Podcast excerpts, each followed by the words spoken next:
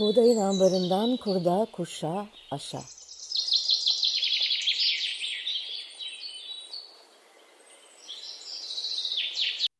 Merhaba, ben Buğday Derneği'nden Lalahan. Buğdayın ambarından kurda, kuşa, aşa podcast serimiz ruhumuza, aklımıza, toprağımıza düşen hayatın tohumlarının yeşerirken çıkardığı sesi duymak isteyenler için kayıtta. Bu haftaki kaydımızda her yönüyle kompostu konuşacağız. Konuğum aynı zamanda derneğimizin kompost atölyelerinin eğitmeni Emre Rona. Hoş geldin Emre. Hoş bulduk Lala, merhaba. Ee, hava orada da sıcak herhalde. Emre Datça'da yaşıyor. Kaydımızı e, Datça İstanbul arasından yapıyoruz. Ben seni kısaca tanıtmak istiyorum izninle Emre. E, unuttuğum, atladığım yerleri sonra sen kendin tamamlarsın, olur mu? Tabii. Emre Bilkent Üniversitesi'nde müzik eğitimi aldıktan sonra arkeoloji ve sanat tarihi üzerine lisans eğitimini tamamlamış. Yurt dışında yüksek lisans yaptıktan sonra Türkiye'de çalışmaya devam etmiş.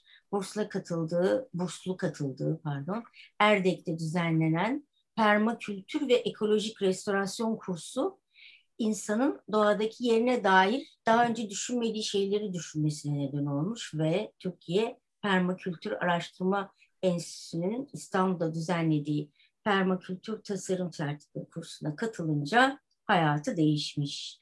Profesyonel müzik kariyeri hedeflerinden vazgeçmiş. Türkiye'de ve yurt dışında sırt çantasıyla dolaşmış. Eko çiftlikler, eğitim merkezleri ve sivil toplum örgütlerinde çalışmış. Bunlardan biri de buğday. Permakültür, bahçecilik, ekolojik mimari, atık ve su yönetimi, alternatif teknolojiler gibi konularda bilgi ve deneyim edinmiş, eğitimler, seminerler ve konferansların organizasyonunda çalışmış ve derken İstanbul Permakültür Kolektifi ile birlikte eğitimler düzenlemeye başlamış. Buğday Derneği'nin Datça'da yürüttüğü G E F, Küçük Hibe Programı tarafından desteklenen Datça'da doğa dostu tarım için organik atıklardan organik gübre üretimi projesinde danışman ve eğitmen olarak çalışmış. Daha bitmedi. Emre, Buğday Derneği'nin Avrupa Birliği desteğiyle yürüttüğü Türkiye Çöpünü Dönüştürüyor projesinde de danışman olarak görev aldı. Belediyelerin organik atık yönetimi hakkında kapasite geliştirmesine yönelik uluslararası çalışmalara dahil oldu ve bu iki proje kapsamında sağlıklı toprak, sağlıklı bitkiler için kompost rehberi ve belediyeler için kompost rehberi kitaplarını hazırladı. Emre iki bin on yılından bu yana gıda üretimi, verimli enerji sistemleri, yerel kaynaklara dayalı onarıcı sistemler, aromatik bitki yetiştiriciliği ve işleyiciliği, sürdürülebilir atık yönetimi ve yağmur suyu hasatı gibi konularda çalışıyor, öğreniyor, uyguluyor, danışmanlık yapıyor ve eğitimler veriyor. Bu eğitimlerden biri de bizim Buğday Derneğimizde geliş, gerçekleşmişti pandemi öncesi. E, dilerim önemli bir çabanı atlamamışımdır Emre'ciğim. Yo, her şeyle e, tek anlattın mı? Zaten. Evet, teşekkür ederim. E, rica ederim. İnşallah atlamadım diye tedirgin oldum. Çünkü hepsi değerli adımlar. E, hiçbiri E, es geçilecek e, kavramlar değil. E, çoğu şu anda hepimizin içinde yer almak istediği, hepimizin canı gönülden katıldığı, e, özellikle pandeminin bize e, yeni dünya e, düzeni için önerdiği bir sürü başlığın e, altını doldurabileceğimiz bilgileri içeriyor. Her şey için eline sağlık. Biz teşekkür ederiz sana. Rica ederim. Ne demek? Şimdi diyorum ki nereden başlayalım acaba? Ee, şöyle sıfırdan başlayalım mı? Ne dersin? Kompost nedir, ne değildir? Oradan başlayalım mı? E, tabii. Aslında e, hani başlanabilecek çok e, noktası var işin. e, ama çok Hı. Sen e, belirle. Yani komposttan önce bizi komposta getiren yeri e, kurgulayabilirsin. Çünkü birdenbire kompostla da başlamak belki toprağa haksızlık olacak. Çünkü bir nevi toprak aslında konuşuyoruz. Hı-hı. Toprağı ve suyu Hı-hı. konuşuyoruz. Ben sana başlayayım. Bizi komposta getir sonunda. Tamam, şöyle yapalım. O zaman çok genel hatlarıyla bir e, neden bahsettiğimi söyleyip ondan sonra biraz tarihçesine gideyim. Nasıl bugünlere geldiğimizden bahsedeyim. Sonra birazcık daha çok, belki teknik detaylara sevindim. gireriz. Söz sende. Ee, teşekkür ederim. Şimdi kompost tabii e, maalesef Türkçesi henüz, Türkçesi olmayan bir kelime. Türkçe karşılığı, e, net bir karşılığı olmayan bir kelime. E, kelime anlamıysa Latinceden geliyor, componere'den geliyor. Yani bir araya getirmek aslında bunun tam olarak e, tercümesi. E, bizim bahsettiğimiz anlamda kompostsa e, bir miktar e, organik maddenin bir araya getirilerek e, toprağa faydalı olan e, bir ürüne dönüşmesini sağlamak. Yani aslında kompost yapmak dediğimiz şey bir miktar organik maddeyi bir araya getirmekten ibaret. Ama tabii ki bir takım incelikleri var. E, bu inceliklerden de birazdan e, bahsederiz. E, aslına bakarsanız bu olayın başlangıcı bizim birinci e, tarım devrimi dediğimiz şeye kadar gidiyor. Yani milattan önce on bin yıllarında işte insanların artık e, avcı toplayıcı e, yaşam tarzından daha e, sabit yaşam tarzına geçmesiyle başlıyor. Çünkü e, insanlar sabit bir yerde başa, yaşamaya başladıkça e, gıda üretimi yapmaya başlıyorlar ve gıda üretimi yapıldıkça, yapıldıkça da Ee, bu bitkilerin e, topraktan çektiği besin maddelerini yeniden toprağa kazandırmanın bir takım e, yollarını öğrenmeleri gerekiyor. E, ve zaman içinde tabii ki fark ediyorlar ki bu aslına bakarsanız büyük ihtimalle şans eseri gerçekleşmiş olan şeyler ama hani bir miktar bitkisel atığı ya da hayvan gübresini bir yere yığdıkları zaman e, ve üzerinden biraz zaman geçtiğinde fark ediyorlar ki orada o noktalarda çeşitli bitkiler daha iyi büyüyorlar. Daha işte yaprakları daha yeşil oluyor, daha boylu oluyorlar. Dolayısıyla insanlar fark ediyor ki ya bunların toprağa bir faydası var demek ki. Dolayısıyla da onları oradan alıp kendi bahçelerine yaymaya başlıyorlar ve e, hayvancılıkla da tabii ki bir arada ilerlediği e, sürece toprağın e, bereketini ve zenginliğini koruyabildiklerini fark ediyorlar. E, zaman içinde bu teknikler tabii ki gelişiyor. E, işte biliyorsunuz bir noktadan itibaren toprağın sürülmesi gibi bir şey ortaya çıkıyor. Tarım e, yöntemleri, farklı tarım sistemleri ortaya çıkıyor falan. Ee, ama tabii ki bizim kompost dediğimiz anlamda birazcık daha hani modern anlamda diyeyim, daha bilinçli bir şekilde kompost yapmak bin dokuz yüzlü yıllarda aslında başlıyor. Ee, meşhur bir İngiliz Sir Albert Howard vardır. Hindistan'da çalışmalar yapmış bu konuyla ilgili, sürdürülebilir tarımla ilgili, organik tarımla ilgili. Zaten organik tarımın babalarından biri olarak da anılır. Ve bizim şu anda aslında günümüzde bahsettiğimiz bazı kompost yöntemlerinin, özellikle işte sıcak kompost dediğimiz yöntemlerin e, ilk çıkışı e, bu tarihlerde olmuştur. Daha sonra tabii ki bunlar yayılıyor. E, Amerika'daki Rodale Enstitüsü bu Albert Howard'ın başlattığı işleri alıyor, biraz daha geliştiriyor, birazcık daha rafine ediyor ve e, hani herkesin kendi evinde, bahçesinde veya daha büyük ölçekte tarlalarda uygulayabileceği çeşitli kompost yöntemlerini sistemleştiriyor, sistematik bir hale getiriyor. Ve bu sayede de günümüze kadar geliyoruz aslında ama yaygınlaşması, kompost dediğim şeyin yaygınlaşması aslında toprağı zenginleştirme ihtiyacından ziyade organik atıklarla nasıl başa çıkacağını bilemez hale gelmemizle birazcık daha başlıyor. Yani bin dokuz yüz yetmişli seksenli yıllarda çok büyük miktarda evsel atık ortaya çıkmaya başlayınca ya bunu ne yaparız biz? Çünkü Ee, bu atıklar tek bir yere yığılıp da kontrolsüz bir şekilde bırakıldığında biliyorsunuz hani çöplükler sonuçta ortaya çıkıyor. Çöplüklerde de bizim ülkemizde de e, seksenli doksanlı yıllarda yaşanmışlığı var. Patlamalar olabiliyor, metan gazı sıkışıyor falan. Dolayısıyla bunu sağlıklı bir şekilde biz nasıl e, tırnak içinde bertaraf edebiliriz diye düşünen yetkililer komposta yönelerek e, bunu da çiftçilerle bir arada uygulamaya başlayarak e, bu işlerin birazcık daha yaygınlaşmasını sağlıyorlar. Bir şey araya gireceğim. Bu bile, hı hı. mesela e, atık diyoruz ya, bu atıkların tümünü ya da işte bu çöp dediğim e, alanlarda, metan gazının sıkıştığı yerlerde bir, bir şekilde ayrım da oluyor ama değil mi? Yani kompostun bileşenlerine dair e, bir sorun var. Kompostun bileşenleri neler? Yani organik Tabii. bir şeyden bahsediyorsun ya. Hı hı hı. Oraya ee, yani, geç, geçelim mi yoksa bir e, tarihinde tabii, tabii. var mı ekleyeceğim bir şey? Benim merakım Yo, gün, hala günümüze, bileşenler.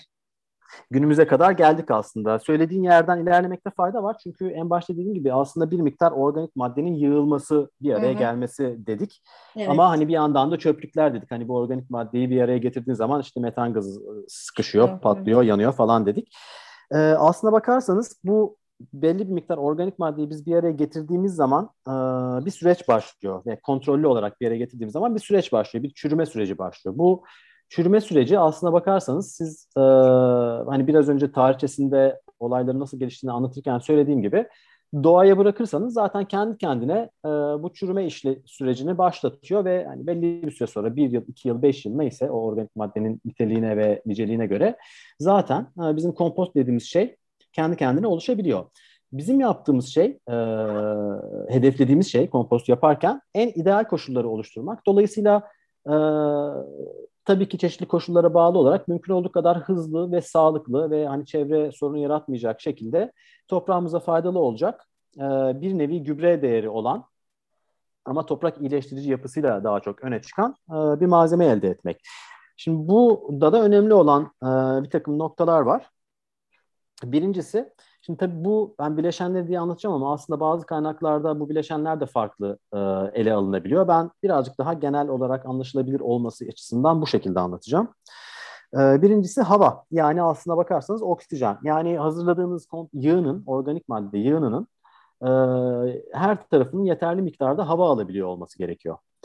E, çünkü bizim bu o, organik maddeyi parçalayan, çürüten, ayrıştıran e, canlılarımız e, ki bunların çok büyük kısmı e, mikro ölçekli canlılar yani mikroorganizmalar e, havadar ortamda yani oksijenle solunum yaparak aynı bizim gibi e, hayatta kalıyorlar. Dolayısıyla bizim o canlıların faaliyete geçmesi için ortamda oksijen olmasını sağlamamız gerekiyor.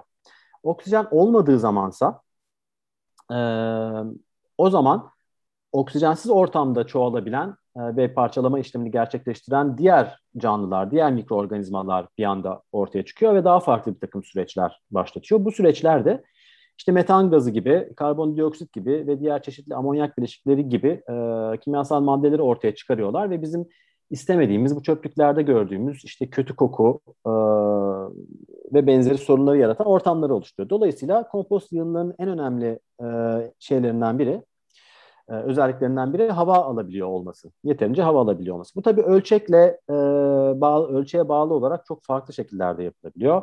Çok çok çok büyük e, belediye ölçeğinde yürütülen sistemlerde özellikle bu yığınların içine oksijen pompalayan işte hava kompresörleri var falan. O birazcık daha işin başka bir boyutu ama dediğim gibi esasında en önemli şeylerden biri e, bu yığının içine e, hava verebiliyor olmamız.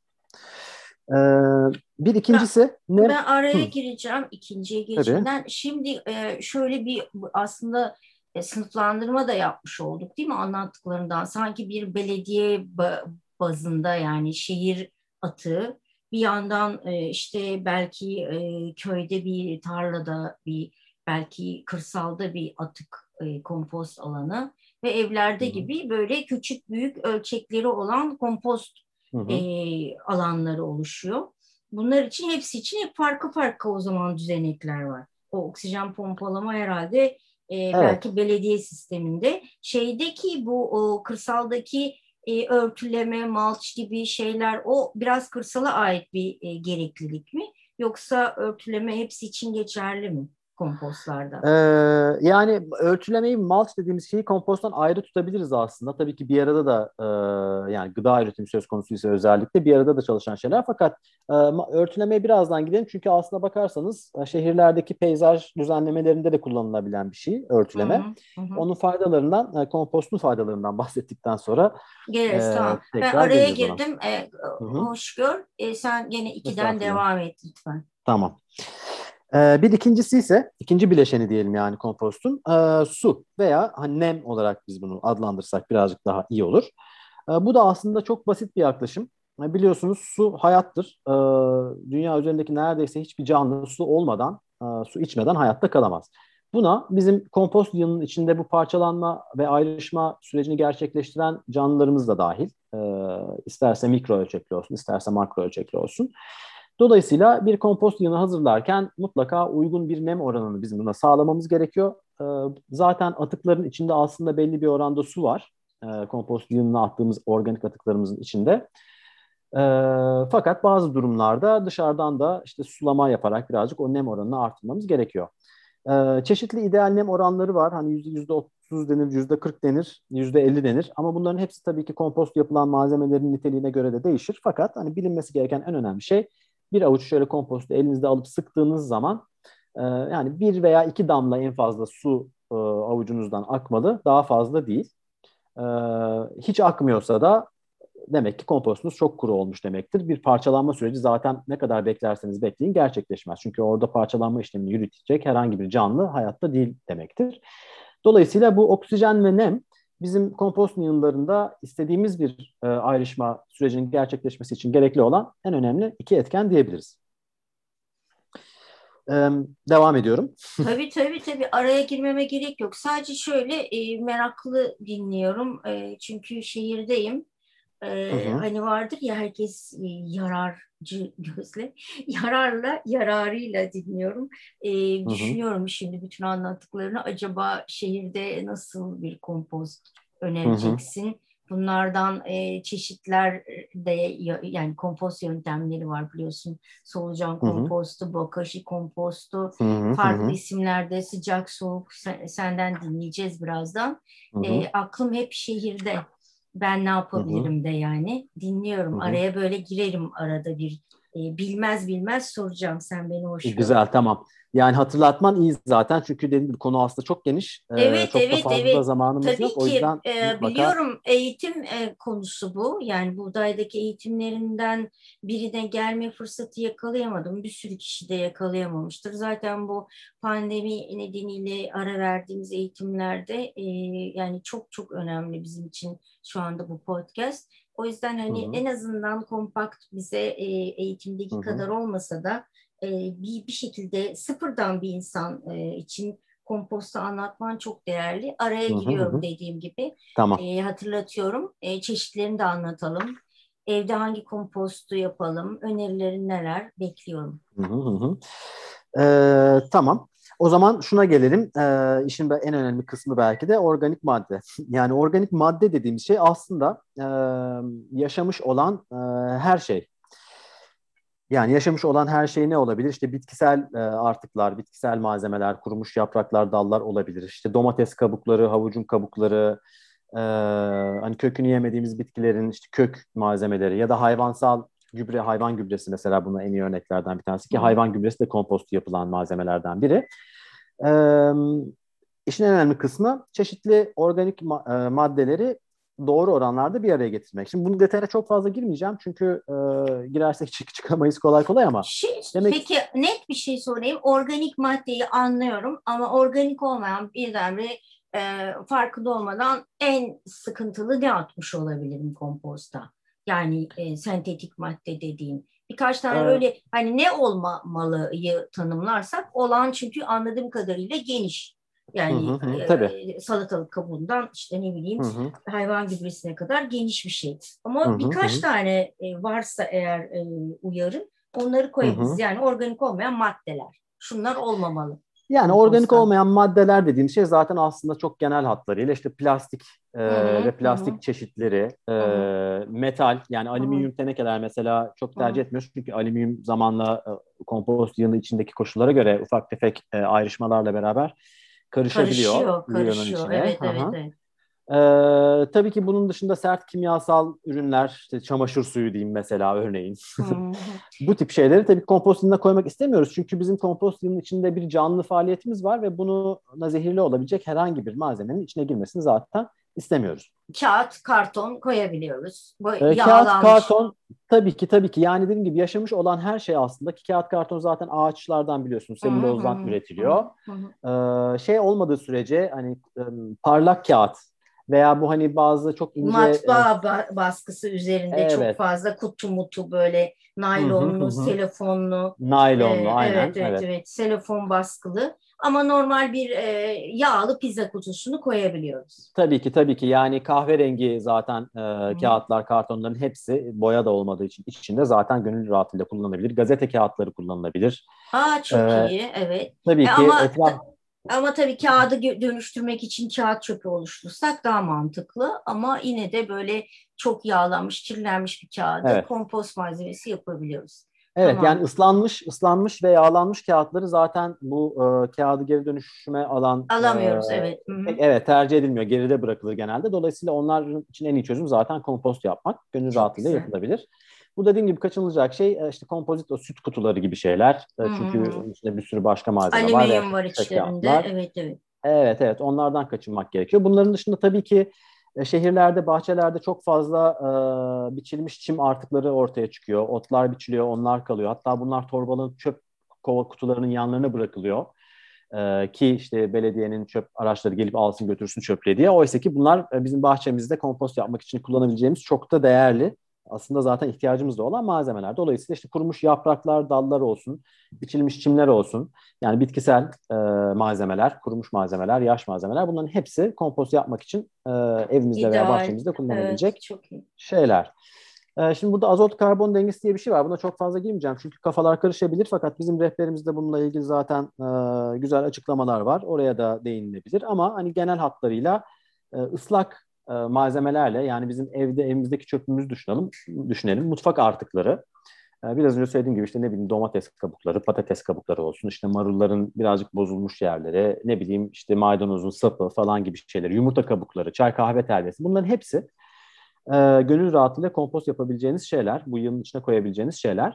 Ve bu ıslak malzemeleri de, bizim ıslak olarak adlandırdığımız veya azot içeriği yüksek dediğimiz şeyleri de biraz önce saydığımız bu işte kağıt, karton, e, kurumuş yapraklar, kurumuş çimler, kurumuş ve biçilmiş otlar, bunların hepsiyle beraber karıştırarak e, bu uygun nem oranını, zaten en başta bahsettiğimiz bu uygun nem oranını sağlıyoruz. Çünkü mutfak artıkları kendi başına çok ıslak, işte kurumuş yapraklar da kendi başına çok kuru. Dolayısıyla bir araya getirdiğimiz zaman ideal nem oranını sağlıyoruz. Bu aynı zamanda yığınımızın hava almasını da sağlıyor. Çünkü o işte kurumuş yapraklar, dallar boşluklu bir yapı oluşturuyor bizim yığınımızda. Ee, bu sayede zaten çok önemli olan bu iki bileşeni bir araya getirmiş oluyoruz. Oksijen ve nem. Ee, aynı şekilde zaten bunu yaparken uygun organik madde bileşiminin, bileşimini de sağladığımız için kompostlaşma sürecimiz başlıyor. Bir araya gireceğim Emre. Toprak biyolojisi Tabii. ve kompost yapımı hakkında bir video yayınladık Buğday'ın YouTube kanalında. Ee, hı hı. Buradan da e, podcast dinleyicilerimiz e, takip edebilir, anlattığın bilgilerin daha fazlasını e, hı hı. ulaşmak için. Bunu da hatırlatayım. Buğday'ın YouTube hesabında toprak biyolojisi ve kompost yapımı hakkında e, bir videomuz var. Hı hı. Güzel, çok güzel. Yani görsel malzemeyle çok daha net, zaten rahat hı hı. E, anlatılabiliyor bazı şeyler. Dolayısıyla ben de herkese tavsiye ederim. Şimdi... E, kompostun tabii faydalarından birazdan geleceğim. İsterseniz nasıl kompost yapıyoruz? Yani kompost çeşitleri neler? Bunlardan bahsetmekte bir fayda var. Ee, aslına bakarsanız e, her bir kompost birbirinden farklı. Yani benim burada bugün e, neredeyse aynı malzemeleri kullanarak iki farklı kompost başlasa, başlatsam biraz zaman ara, ara vererek e, muhtemelen ikisi birbirinden farklı olacak. Hiçbir zaman tamamen aynı olmuyor. Tabii ki bu biraz yemek yapmak gibi de bir şey. Hani mutfakta derler ya e, aşçıların eli E, iyidir diye. Yani bir ölçü ayar şeyi vardır. E, Hı, dengesi var. Evet. Yani bu, ha, bu bir beceri de aslında. Beceri Hı. olarak da tanımlanabilir ama zamanla kazanılan da bir şey. Yani doğuştan gelen bir beceri değil tabii ki. E, dolayısıyla aslında herkesin yaptığı kompost birbirinden farklı ve dolayısıyla da hani binlerce farklı kompost yöntemi var diyebiliriz. Kompost yaptığınız e, malzemelerin dediğim gibi niteliğine göre de, hangi malzemeleri kompost yaptığınıza göre de, fakat birazcık hani evsel atıklarımıza odaklanırsak, yani evden çıkan mutfak artıklarımızı özellikle de şehirlerde nasıl biz dönüştürebiliriz diye düşünürsek, her şeyden önce şunu düşünelim. Günlük olarak kişi başı bizim ülkemizde, tabii bu da ülkeden ülkeye değişiyor ama yaklaşık bir ila bir buçuk kilogram kadar biz evsel atık çıkarıyoruz. Yani evlerimizden çıkan ve belediyenin alıp götürdüğü, çöplüklere boşalttığı veya işte içindeki plastikleri falan ayrıştırdığı atıklarımız aşağı yukarı günlük kişi başı bir bir buçuk kilo ve bunun e, neredeyse yarısı, hatta bazı durumlarda yarısından biraz daha fazlası da organik madde. Yani mutfak atıkları. E, Domates, soğan, salatalık, patates filan. Vesaire falan. vesaire. Ha, ha, evet, yani bizim yemek yaparken kullandığımız e, çıkan mutfak atıkları. Atıklar. Evet. Ve aslında pişmiş, yani yemekler yapıldıktan sonra geri kalan e, pişmiş yemek artıkları da bunlara dahil. Dolayısıyla e, kişi başı olarak düşündüğünüz zaman zaten çok bol miktarda e, kompost yapılabilecek malzemeye sahibiz. Ee, şimdi bunun kompost yapmanın tabii ki çeşitli yöntemleri var ama yani şehirlerde durum biraz daha farklı. İşte kovalarda kompost yapılabiliyor. İşte solucanlar var kompost için. İşte bokashi dediğimiz şey var. Soğuk kompost var, sıcak kompost var falan. Ee, zaten hani kırsal bölgelerde özellikle çiftlikleri yani çiftliği olan ve hani gıda üreten insanlar daha çok sıcak kompost yöntemlerini veya daha büyük ölçekli sistemlere e, yoğunlaşıyorlar. Çünkü bu daha hızlı bir şekilde daha fazla miktarda e, organik maddeyle E, kaliteli kompost elde etmenin yöntemleri bunlar. Evlerde ise biraz daha farklı bir yaklaşım var. E, soğuk kompost dediğimiz yöntemler tercih ediliyor. Şimdi sıcak soğuk biraz kafa karıştırabilir. E, bu sadece şeyle alakalı bir şey. E, sürecin ne kadar hızlı ilerlediğiyle alakalı bir şey. Yani kompost yığının içindeki ısıyla, sıcaklıkla alakalı bir şey. E, dolayısıyla da kompostun ne kadar hızlı hazırlandığıyla ilgili bir şey. Biz evlerde çok hızlı bir kompost yapmayı hedeflemediğimiz için, amacımız o olmadığı için daha çok soğuk kompost yöntemlerine odaklanıyoruz ki bu e, yapması ve idare etmesi de nispeten daha kolay olan e, yöntemlerden biri.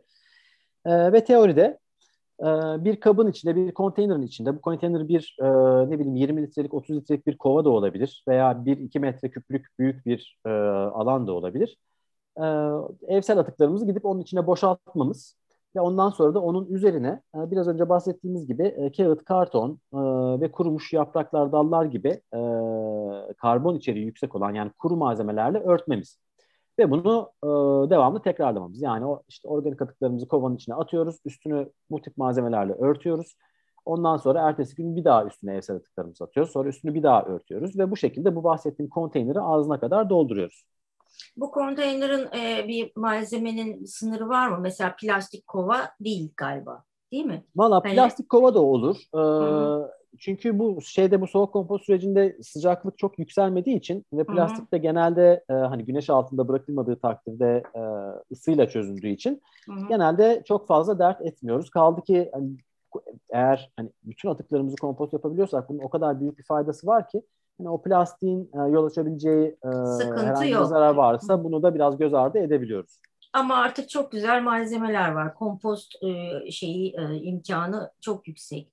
Hı hı. Bayağı ciddi sert malzemeler var plastik dışında. Hı hı hı. E, bu hı. sıcak soğuk arasındaki şey evde nasıl kontrol ediliyor? Yani biraz önce söyledin aralarında hı hı. pek bir fark olmadığını.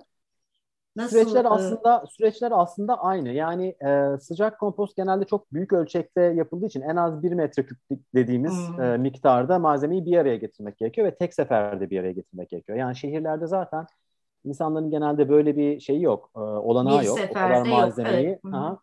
Dolayısıyla bu daha çok e, daha kırsal bölgede diyeyim veya hmm. hani daha büyük ölçekli sistemlerde sıcak kompost dediğimiz yönteme yöneliyor. Çünkü daha hızlı da çalışıyor. Hı hı. daha hızlı bir parçalanma ayrışma sağladığı için o tercih ediliyor. Biz hani kendi evlerimizde kompost yapacaksak o yöntemi göz ardı edebiliriz.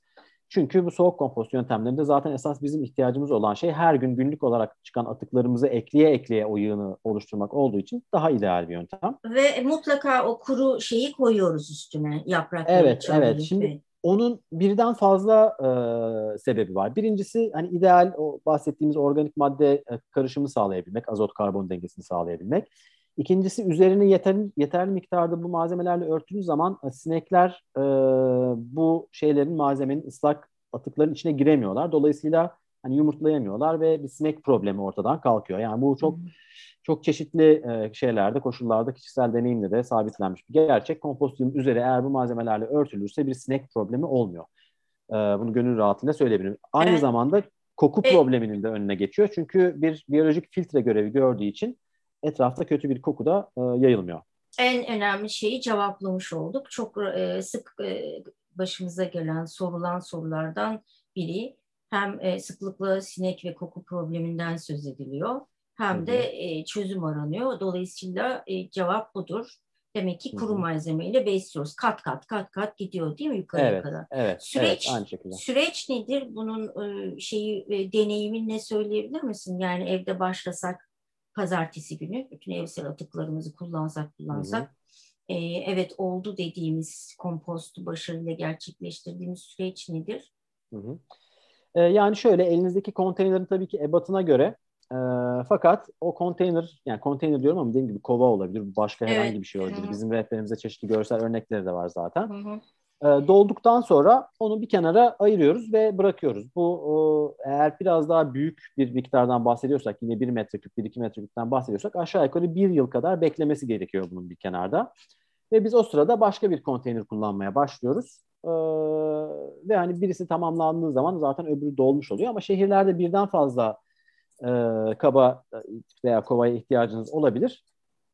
Bunu da açıkçası evden çıkan organik atık miktarınıza göre siz birazcık kendiniz belirlemelisiniz. Çünkü hani her evden farklı miktarda atık çıkıyor. Kimisi her gün on tane portakal sıkıp suyunu içer mesela. Kimisi ise işte haftada bir defa, iki defa evde yemek yapar. Hep dışarıdan yemek ister. Hani bu herkesin günlük e, yemek alışkanlıklarıyla ilgili değişkenlik gösteren bir şey. Dolayısıyla çok net bir şeyi yok, tarifi yok. Fakat dediğim gibi ideal olarak o kova dolduktan sonra veya o konteyner dolduktan sonra bir kenara ayırıyorsunuz. üç ay, beş ay, altı ay sonra ara ara yoklayarak e, o kompostun olgunlaşıp olgunlaşmadığını görürsünüz. Zaten e, en iyi belirteç aslında bu da ayrı bir şey konusu ama e, konuşma konusu olabilir ama hani kompostunuzun olup olgunlaşıp olgunlaşmadığını nasıl anlayacaksınız mesela? E, başarıyla tamamlanmış bir kompostta zaten e, içine attığınız organik atıkları tanıyamıyor olmanız lazım. Yani organik atıkların tamamı e, parçalanıp ayrışıp E, rengini falan, görüntüsünü kaybedip böyle kahverengi, böyle kokladığınız zaman mis gibi kokan o sağlıklı toprak kokusu vardır ya, hı hı. E, bahçelerde gördüğünüz, duyduğunuz, aldığınız öyle bir öyle bir malzemeye dönüşmüş olmalı. Yani avucunuza aldığınız zaman böyle mis gibi kokacak, elinize sıktığınız zaman ufak ufak topaklanacak. E, aslına bakarsanız humus dediğimiz şeye, yani bir nevi humus dediğimiz şeye toprağa dönüşmüş olmalı. Eğer dönüşmemişse hala o malzemelere baktığınız zaman seçebiliyorsanız limon kabuklarını, şunları bunları falan, demek ki henüz kompostunuz olmamış demektir. Bu süre daha bekletmeniz gerekecektir. Emre, e, bu arada hep bahsediyorsun, görsellerle de gösterdik e, bir rehber e, senin hazırladığın. E, bu aynı zamanda araya gireyim, e, merak konusu olacak. buğday nokta org'da P D F olarak rehber e, yayında. Yani e, podcast sonrası e, ilgili e, kompost yapmakla ilgili her türlü ayrıntının olduğu rehbere ulaşabilir e, dinleyiciler. buğday nokta org'da sağlıklı toprak ve sağlıklı bitkiler için kompost rehberi, Emre'nin hazırladığı e, G E F e, Küçük Destek Programı U N D P'nin e, ulaşabilirler. Onu da geçeyim arada. Bilgi olarak. Tamam, iyi oldu. Ee, bir şimdi humus dedin ya, ben oraya bir soruyla girebilir miyim? Kompostun toprağa ne yararı var peki? Yani bunları yapıyoruz ve toprağa e, veriyoruz. Humus deyince aklıma geldi. O zaman toprağımızı da beslemek üzere bir görevimiz var hissine kapıldım, görev insanı olarak. Biraz e, o kompostun yararını anlatabilir misin? Ee, yani atıklarımızı tabii ki... atıklarımızı dönüştürüyoruz, tamam, ama başka bir amacımız daha var. Değil mi? Evet, toprağa evet. bir şey veriyoruz ayrıca. Çünkü eksikleri ki, var humus gibi. Evet, birincisi zaten dediğim gibi organik atıkları değerlendirmiş oluyoruz. Yani normal Hı. şartlar altında çöplüklere gidecek ve çeşitli problemlere yol açacak bir e, malzemeyi biz, yani sorunu bir çözüme dönüştürmüş oluyoruz. Topraklarımızı zenginleştirmek için kullanıyoruz. Şimdi birincisi e, toprak yapısını iyileştiriyor. Yani toprağın daha iyi hava almasını sağlıyor. Toprağın daha iyi su tutmasını sağlıyor. İşte topraktaki suyun buharlaşmasını azaltıyor. Ee, çok kirli veya çok kumlu toprakların e, organik madde miktarını artırdığı için bitkilerin daha rahat tutunabileceği ve daha sağlıklı bir şekilde beslenebileceği e, çok güzel, sağlıklı bir toprak haline getiriyor. Yani şöyle düşünebilirsiniz, bir ormanda ya da çok ağaçlık bir alanda gezerken yerde zaten böyle katmanlaşmış halde bu malzemeyi görebilirsiniz. Hani bu doğal süreçlerde zaten kendi kendine oluyor demiştik ya aslında en başta. Hı hı. Böyle bir ormanlık bir alanda yürürken yere bakıp şöyle bir avuç elinizde kazarsınız, zaten e, kendi kendine bu toprak yapısını oluşturmuş olan organik maddeyi görebilirsiniz.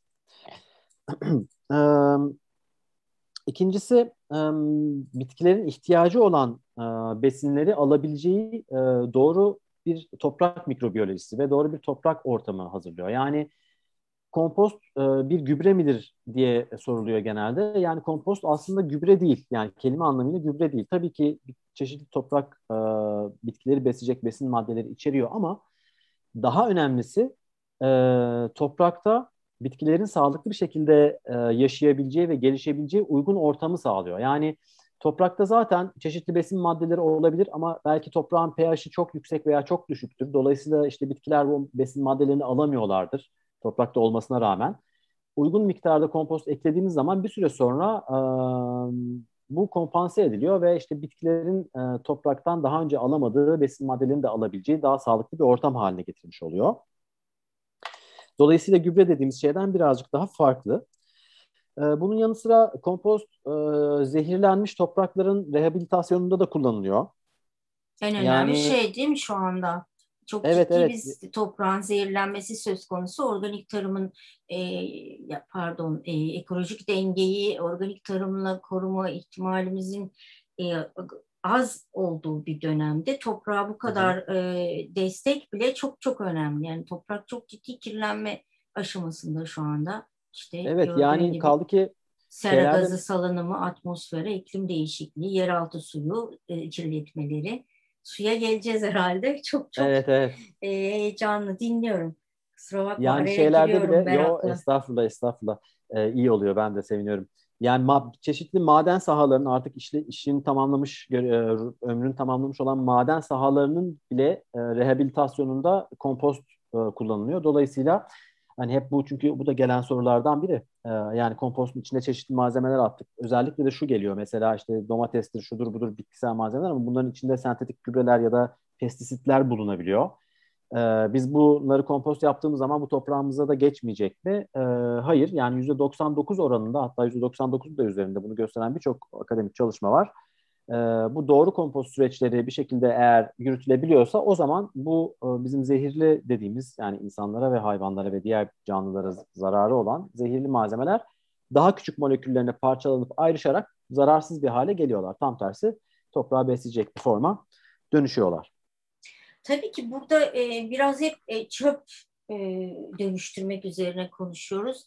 E, projenin e, temel e, çıkış yok noktası da biliyorsun büyük ölçekli komp- kompostla Türkiye'nin çöpünü dönüştürüyor projesi hı hı. E, üzerinden hazırlandı rehber. Şimdi şunu düşünüyorum, acaba biz kompostla çöpümüzü dönüştürebilecek miyiz sence? Yani çok büyük bir çöp sorunumuz var.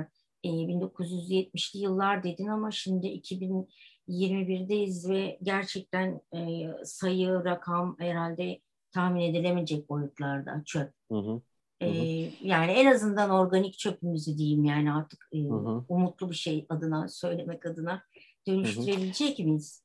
Yani burada Sen... çok kritik bir şey var. Aslında e, yani teknik olarak baktığınız zaman zaten e, hani yüzyıllardır yapılan bir şey. Artık günümüzün modern teknolojisiyle beraber e, çok daha büyük bir rahatlıkla e, gerçekleştirilen bilen bir şey. Yani büyük ölçekli kompost e, sistemleri.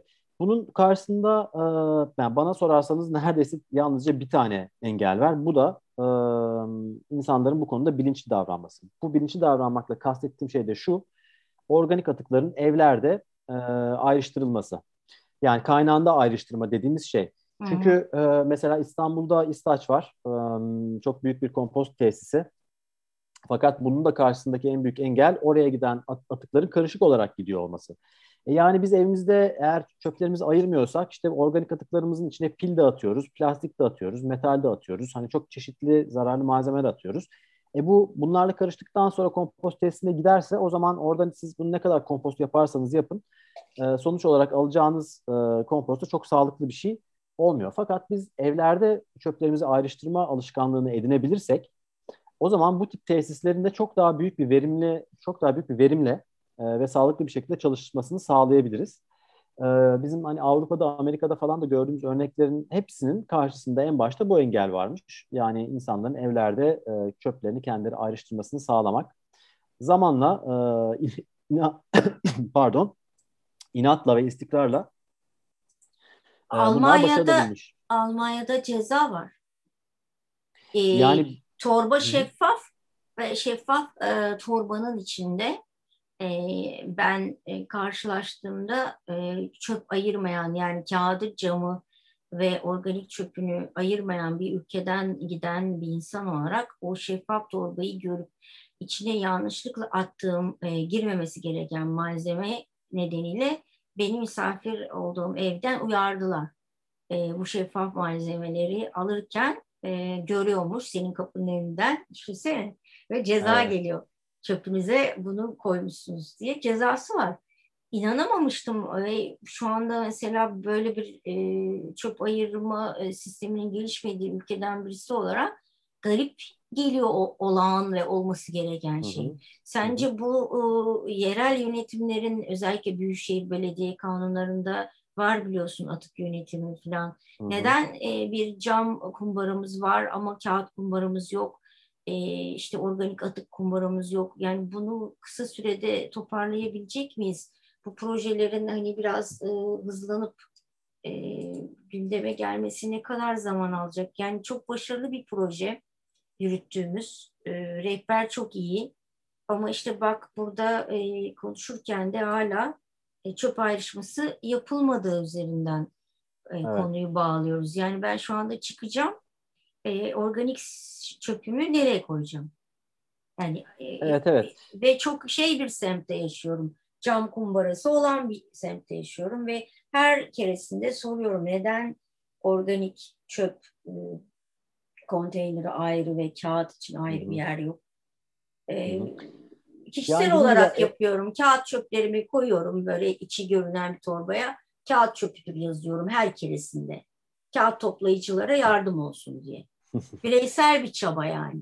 Evet evet, yani çok ince ince bir yaklaşım yani gerçekten. Yani bence ne olursa olsun, yani tesisten önce bana sorarsanız hani tesislerin tabii ki kurulması gerekiyor sonuçta, eğer ayrıştırılırsa bu organik atıklar gidip o tesislerde işlenebilsin diye, ama bana sorarsanız tesislerden önce insanlara bu alışkanlığı kazandırmak gerekiyor. Yani ne olursa olsun evinizde organik atıkları ayrı bir torbaya koyup dışarıya koyduğunuz zaman, özellikle de mesela İstanbul'da yaşıyorsanız, bilin ki o ayrı bir şekilde zaten ayrılacak. E, tesise, İstaç tesisine gidecek. Yani tabii bunun önünde çok fazla engel var. Yani atıkların taşınması var. Bu işte organik atıklar için ayrı e, araçlar kullanmak gerekiyor. Sizin o biraz önce Almanya örneğinde verdiniz. İşte o adam bakıyor, içinde eğer yabancı madde varsa işte almıyor, hatta ceza yazıyor. Ama alıyorsa Hı. da onu ayrı bir e, araçla ayrı bir e, kompost tesisine götürüyor falan. Dolayısıyla hani bunların hepsi e, bir arada ilerlemesi gereken şeyler, ama en başında, en temelinde kaynağında ayrıştırma geliyor. Çünkü bu yapılmadığı takdirde siz ne kadar tesis kurarsanız kurun, Ee, çok verimli ve sağlıklı bir e, işlem gerçekleşmeyecektir. Ama birlikte Dolayısıyla... hareket etmek lazım. Yani bu evdeki bu yapıyı da işte Almanya örneğinde verdiğim gibi e, cezayla ya da mesela e, şeyler vardı, e, özel kutular ve çöp e, torbaları vardı. Yani hı hı. bunu da başarabiliriz. Yani sanki nedense buradan baktığım zaman çok zor gelmiyor Emre. Biraz e, hala e, uyanmamak gibi geliyor. Yani hala e, bir şeyi fark etmemekten geliyor diye düşünüyorum. Ya aslında şimdi bunları yapabiliriz şöyle, yani. Şu şekilde birleştirmek gerekebilir belki konuyu. Zaten biraz önce de biraz bahsettin ama şimdi hani dedim ya, bu e, yani kompostun toprak için çok büyük faydaları var. İşte toprak yapısını iyileştiriyor, toprağı daha sağlıklı bir hale getiriyor, toprak yaşamını zenginleştiriyor, bu sayede bitkilerin daha sağlıklı büyümesini sağlıyor falan filan. Şimdi bizim Türkiye e, toprakları, Anadolu toprakları işte binlerce yıldır tarım yapılan topraklar ve dolayısıyla oldukça artık yorgun düşmüş topraklar. Yani yorgun düşmüş de ne demek? E, içindeki organik madde miktarı azalmış, toprağı besleyecek, dolayısıyla da bitkileri besleyecek. Yani e, bizim tarımsal bitkilerden bahsediyorum, tarım ürünlerini besleyecek. E, şeyi, mecali kalmamış topraklar. Dolayısıyla bizim zaten bunlara, bu topraklara, bu tarım topraklarına organik madde kazandırmamız gerekiyor ki topraklarımız daha bereketli hale gelsin.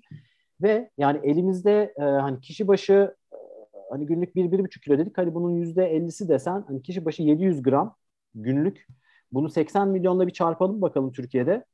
E, karşımıza muazzam bir rakam çıkıyor. Bunu biz eğer tarım topraklarına kazandırabilirsek ve bunu tarım topraklarına kazandırma e, hedefiyle veya teşviğiyle insanları harekete geçirmeyi başarabilirsek, o zaman belki biraz daha hızlı yürüyebilir. Çünkü hani gıda ve tarım konusuyla ilgili sıkıntılardan da hepimiz haberdarız. Hani atık başka bir şey ama bu ikisi Hı-hı. birleşebilecek konular yani. Onu Tabii hepsi istiyorum. birbiriyle bütün bir döngü içindeler.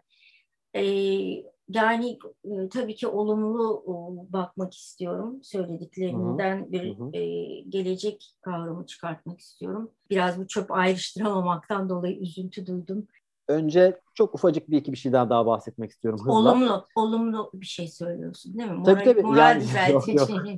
yok yani şey, şehirlerde kompost hani nasıl yaparız? Hani soğuk komposttan bahsettik ama bir iki e, kavram daha var. Hani dinleyicilerin e, kulağında yer etmesinin iyi olacağını düşündüm. Çok sevinirim lütfen. Bunlardan... Ben kendim bizzat ilgileniyorum. Yani şehirde ne yapacağım?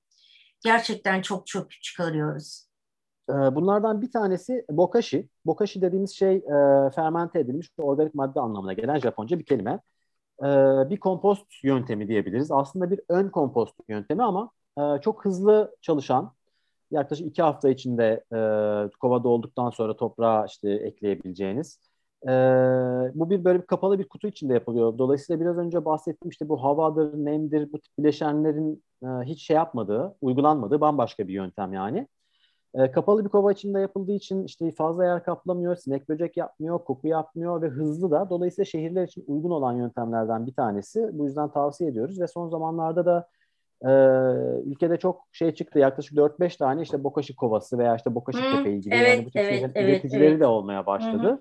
Epey e, popülerleşti ve yaygınlaştı. Dolayısıyla şehirde yaşayanlarımızın bokashi'ye şöyle bir eğer evlerinde kompost yapmak istiyorlarsa göz atmalarını öneriyorum. E, bir diğeri ise solucan kompostu. Solucan kompostu da son yıllarda çok e, yine moda olan ve popülerleşen yöntemlerden biri. Özellikle şehirlerden işte kırsala e, göç eden ve bir iş kurma isteyen insanların e, ilgi gösterdiği e, sistemlerden biri. Çok küçük ölçekli de çalışabiliyor, büyük ölçekli de çalışabiliyor. Bunda da işte bizim organik atıklarımızı e, dönüştüren şeyler mikroorganizmalardan ziyade bu işi özellikle yapmak için evrimleşmiş çeşitli solucanlar, kırmızı solucanlar. Çok detayına girmeyeceğim dediğim gibi ama hani belli bir kapasiteye ulaştıktan sonra güzel çalışıyor ve çok çok kaliteli, çok çok değerli bir gübre e, ortaya çıkarıyor. Biraz daha kompost yapmaktan ziyade e, çiftçilik yapmak gibi diyebilirim. Çünkü hayvanlarınız var, hayvanlarınızı besliyorsunuz ve onların sağlıklı olması için gereken uygun ortamında işte sıcaklıkları, nemdir falan ayarlamaya çalışıyorsunuz. Eğlenceli, keyifli de bir süreç, izlemesi keyifli olan bir süreç, epey de öğretici. Dolayısıyla şehirde yaşayanlar ve organik atıkları hakkında endişe duyanların e, bence ilgi gösterebileceği yöntemlerden bir diğeri. E, bir kulağıma takılmış bir e, şey var. Kompost çayı e, adı altında bir başlık hı hı. var. E, bunun e, bizim şehir kompostumuzda bir yeri var mı kompost çayının? Tam nedir ee, kompost çayı? Kompost çayı aslında şu.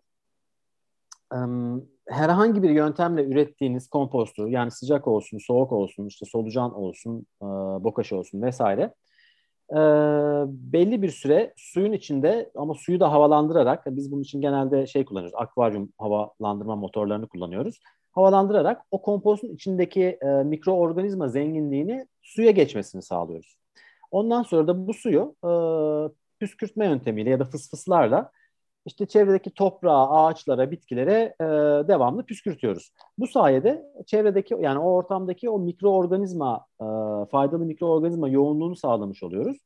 Bunun da en büyük faydası şu, e, ortamda herhangi bir ekolojik dengenin bozulmuş olmasından kaynaklanan bir işte bitki hastalığı ya da bitki zararlısı gibi şeylerin e, görünme olasılığını azaltıyor. Görünürse de verdiği zararı azaltıyor. Yani biz çok çeşitli faydalı canlıyı ortama bırakarak o ortamdaki biyoçeşitliliği artırıyoruz bir anlamda. Bu sayede de o ortamın daha sağlıklı olmasını e, sağlıyoruz.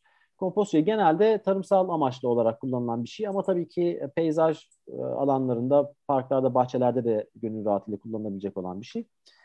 E, kompost çayı derken içtiğimiz bir şey değil yani. E, yine Yok, toprağa ve üstünde güçlendirmek için. Evet, toprağa geri döndürdüğümüz bir e, mineral zengini. Gerçekten çöpün değeri yani çöp ne kadar zengin gör, baksana yani tek yapmamız gereken dönüştürmek. Ee, Emre evet. ben şöyle diyeceğim, son sözü yine sana bırakacağım. Ee, dönüştürelim diyorum yani ayrıştıralım diyorum, elimizden geleni yapalım diyorum. Anlattığın şeyler çok etkileyici yani şu anda gözümde bütün mineraller zengin. İşte humus olabilecek her şey çöpte ve dönüştürmedik diye aklım çöpte kaldı. Öyle diyeyim. Şöyle bitiriyorum ben. Gezegenimizin geleceği için, sürdürülebilir yeni dünya için atıklarımızı dönüştürelim ve toprağa döndürelim diyorum. O toprağa yaşamın tohumlarını kurda, kuşa, aşa diyerek savuralım. Yeşersinler, büyüsünler, çoğalsınlar. Son sözü sana bırakıyorum. Söz sende. Yani zaten aslında söylenebilecek şeylerin çoğunu sen de söyledin fakat e, belki de hani vurgu yapılması gereken şey şu e, işte ama ben şehirde yaşıyorum ama ben bir apartman dairesindeyim işte ne yapabilirim ki gibi düşünmemek lazım çünkü her koşula her duruma uygun teknik, yöntem, sistem var. e, problemlerle karşılaşabilirsiniz ama yılmamak lazım. Çünkü bu problemlerin üstesinden gelinebildiğini gösteren birçok örnek de var. Yani şehirde atıklarımızı, çöplerimizi e, tekrar doğaya döndürmek, dönüştürmek e, ve toprağa ve çevreye, ekolojiye, biyoçeşitliliğe faydalı hale getirmek de mümkün. Yalnızca yeter ki e, istekli olalım, istikrarlı olalım ve bu işi yapacağım e, azmine sahip olalım. E, onun dışında bütün şeylere sahibiz. E, bütün hani teknolojiye ve bilgiye sahibiz. Bunu hiçbir zaman unutmamak lazım.